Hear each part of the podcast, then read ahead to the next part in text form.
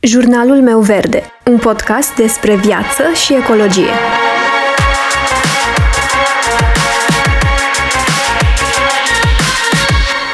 Bună, eu sunt Alexandra și tu asculți Jurnalul meu verde, un podcast despre viață și ecologie.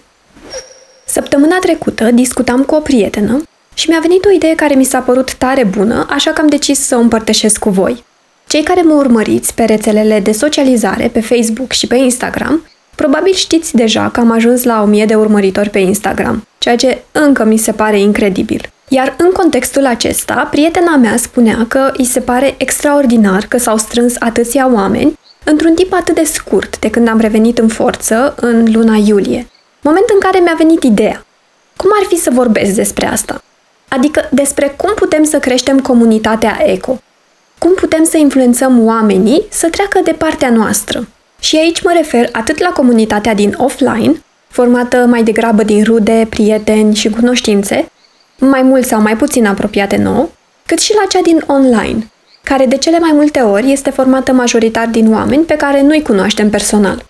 Aceste două subiecte se completează unul pe celălalt și cred că sunt un mod numai bun pentru a marca împlinirea a 10 săptămâni de podcast. Și ca să păstrez, așa cum ne-am obișnuit deja, o dimensiune decentă și digerabilă a episodului de puțin peste 10 minute, am împărțit acest subiect în două părți. În episodul acesta voi vorbi despre cum putem să influențăm persoanele din imediata noastră apropiere, familie, prieteni, cunoștințe, urmând ca episodul următor să fie dedicat în totalitate creșterii comunității online. Și aș vrea să încep prin a spune că atunci când vorbim despre a influența oamenii din jurul nostru către sustenabilitate, ecologie, unii oameni spun că în contextul acesta trebuie să fim mai agresivi cu modul în care expunem problema.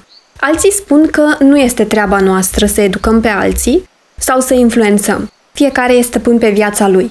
Eu aș spune că adevărul e undeva la mijloc. Nu cred că abordarea agresivă poate aduce beneficii pe termen lung, pentru că va crea o imagine, o percepție negativă despre ceea ce vrem să transmitem. Însă, în același timp, trebuie să tratăm cu seriozitate subiectul. La fel, nu putem nici să considerăm doar faptul că nu e treaba noastră. Această abordare nu ne poate duce niciunde pentru că nu putem face cunoscute problemele cu care ne confruntăm la nivel mondial.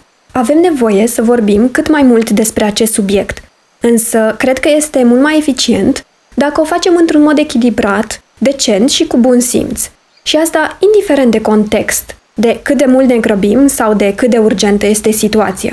Realitatea este că nu putem să ne așteptăm să convingem oamenii peste noapte, indiferent despre ce subiect vorbim. De fapt, oamenii nu își schimbă opiniile atunci când vrem noi, ci atunci când vor ei. Nu putem convinge pe nimeni.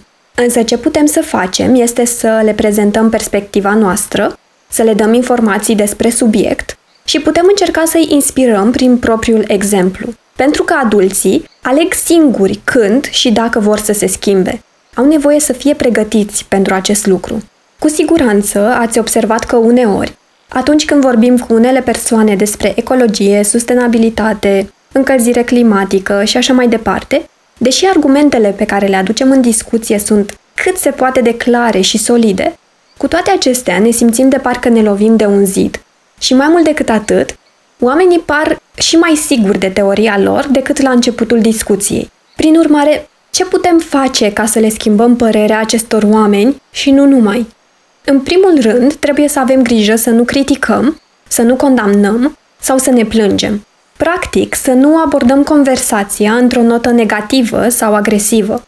Pentru că, de cele mai multe ori, alegerea unei astfel de abordări ne poate afecta în mod negativ relațiile cu ceilalți. Cele mai multe șanse de succes le vom avea dacă arătăm respect față de opiniile persoanelor cu care purtăm discuția respectivă. Pentru că, până la urmă, dacă stăm să ne gândim, și noi, dacă am fi puși în situația de a fi criticați, răspunsul nostru ar fi cu siguranță negativ.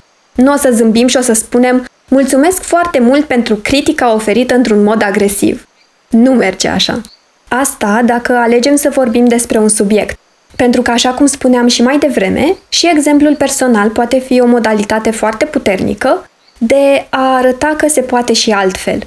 Și este bine să împletim aceste două modalități, discursul sau informațiile, cu exemplul pe care îl dăm noi înșine.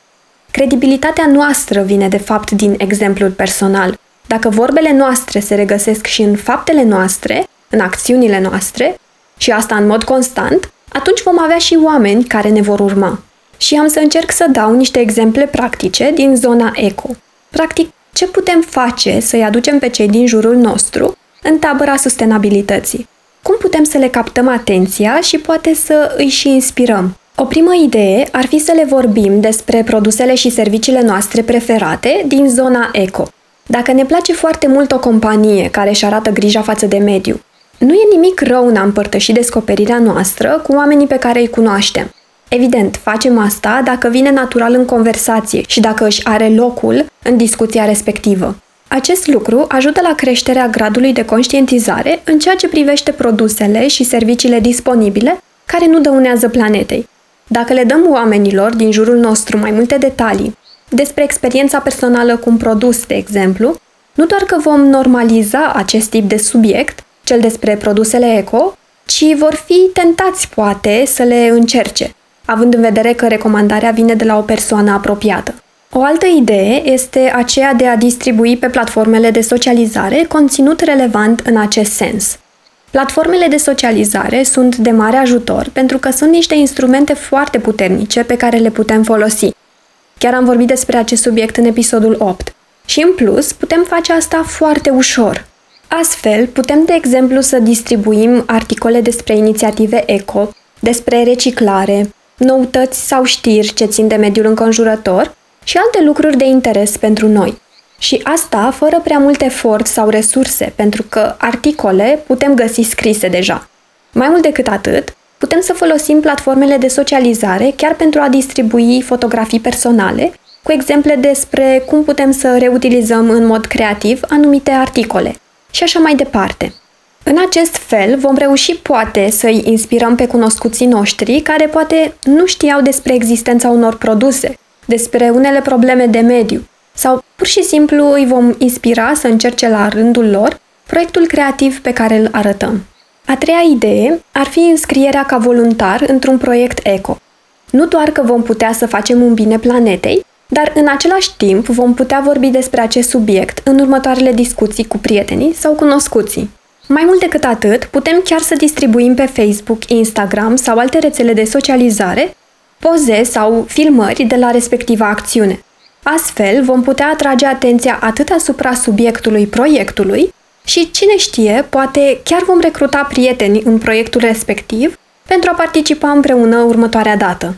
Următoarea idee este una inspirată de o idee folosită de cineva în online, nu mi-amintesc exact la cine am văzut, în orice caz, într-un oraș în care nu era pus la punct un sistem de colectare selectivă a deșeurilor. Ideea este că persoana respectivă a organizat la locul de muncă un sistem prin care să ajute colegii să colecteze selectiv sticlele de plastic, ea ocupându-se și mai departe cu trimiterea la reciclare a acelor recipiente colectate.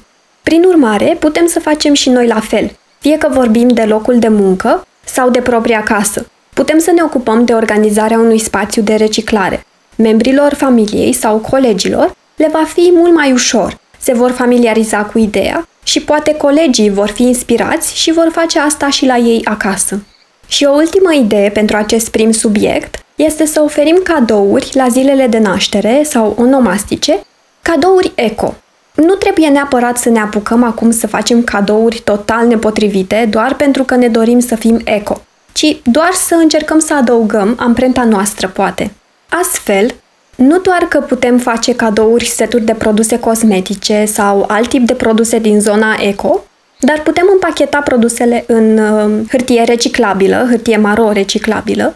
Ca o mică paranteză, hârtia de împachetat lucioasă nu se poate recicla pentru că aceasta conține plastic, sau chiar putem să facem cadou experiențe în locul produselor.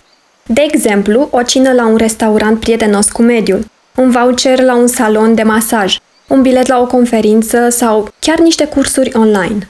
De asemenea, pentru a nu primi la rândul nostru cadouri care poate nu ne trebuie, putem să ne donăm ziua de naștere. Asta înseamnă că vom anunța prietenii și familia, din timp, că nu ne dorim un cadou și îi putem direcționa să doneze numele nostru către o cauză pe care am ales-o înainte. Putem face asta pe Facebook sau pe alte platforme Și pot spune că în ultimul timp astfel de acțiuni au devenit din ce în ce mai populare, așa că nu avem de ce să ne facem griji. Cu siguranță vom găsi platforma și cauza potrivite. Și idei cred că ar fi mai multe. Trebuie doar să fim creativi în a integra și în interacțiunile noastre subiectele sau obiectele strâns legate de ecologie. Ideea ar fi că pe măsură ce vorbim din ce în ce mai mult despre problemele de mediu, cu cât le facem să fie un subiect de actualitate și cu cât ne folosim de persoana noastră ca exemplu personal, cu atât subiectul va deveni din ce în ce mai comun, mai cool, mai în trend, la modă și oamenii se vor simți mai confortabil cu a face acțiuni în direcția asta. Sunt chiar curioasă voi ce părere aveți și cum procedați. Ați încercat deja ceva din lista propusă de mine? Vă aștept pe Go Earthfluence pe Instagram să povestim. Aici în jurnal ne auzim în următorul episod cu partea a doua. Îți mulțumesc dacă m-ai ascultat până aici și sper să mă asculți și următoarea dată.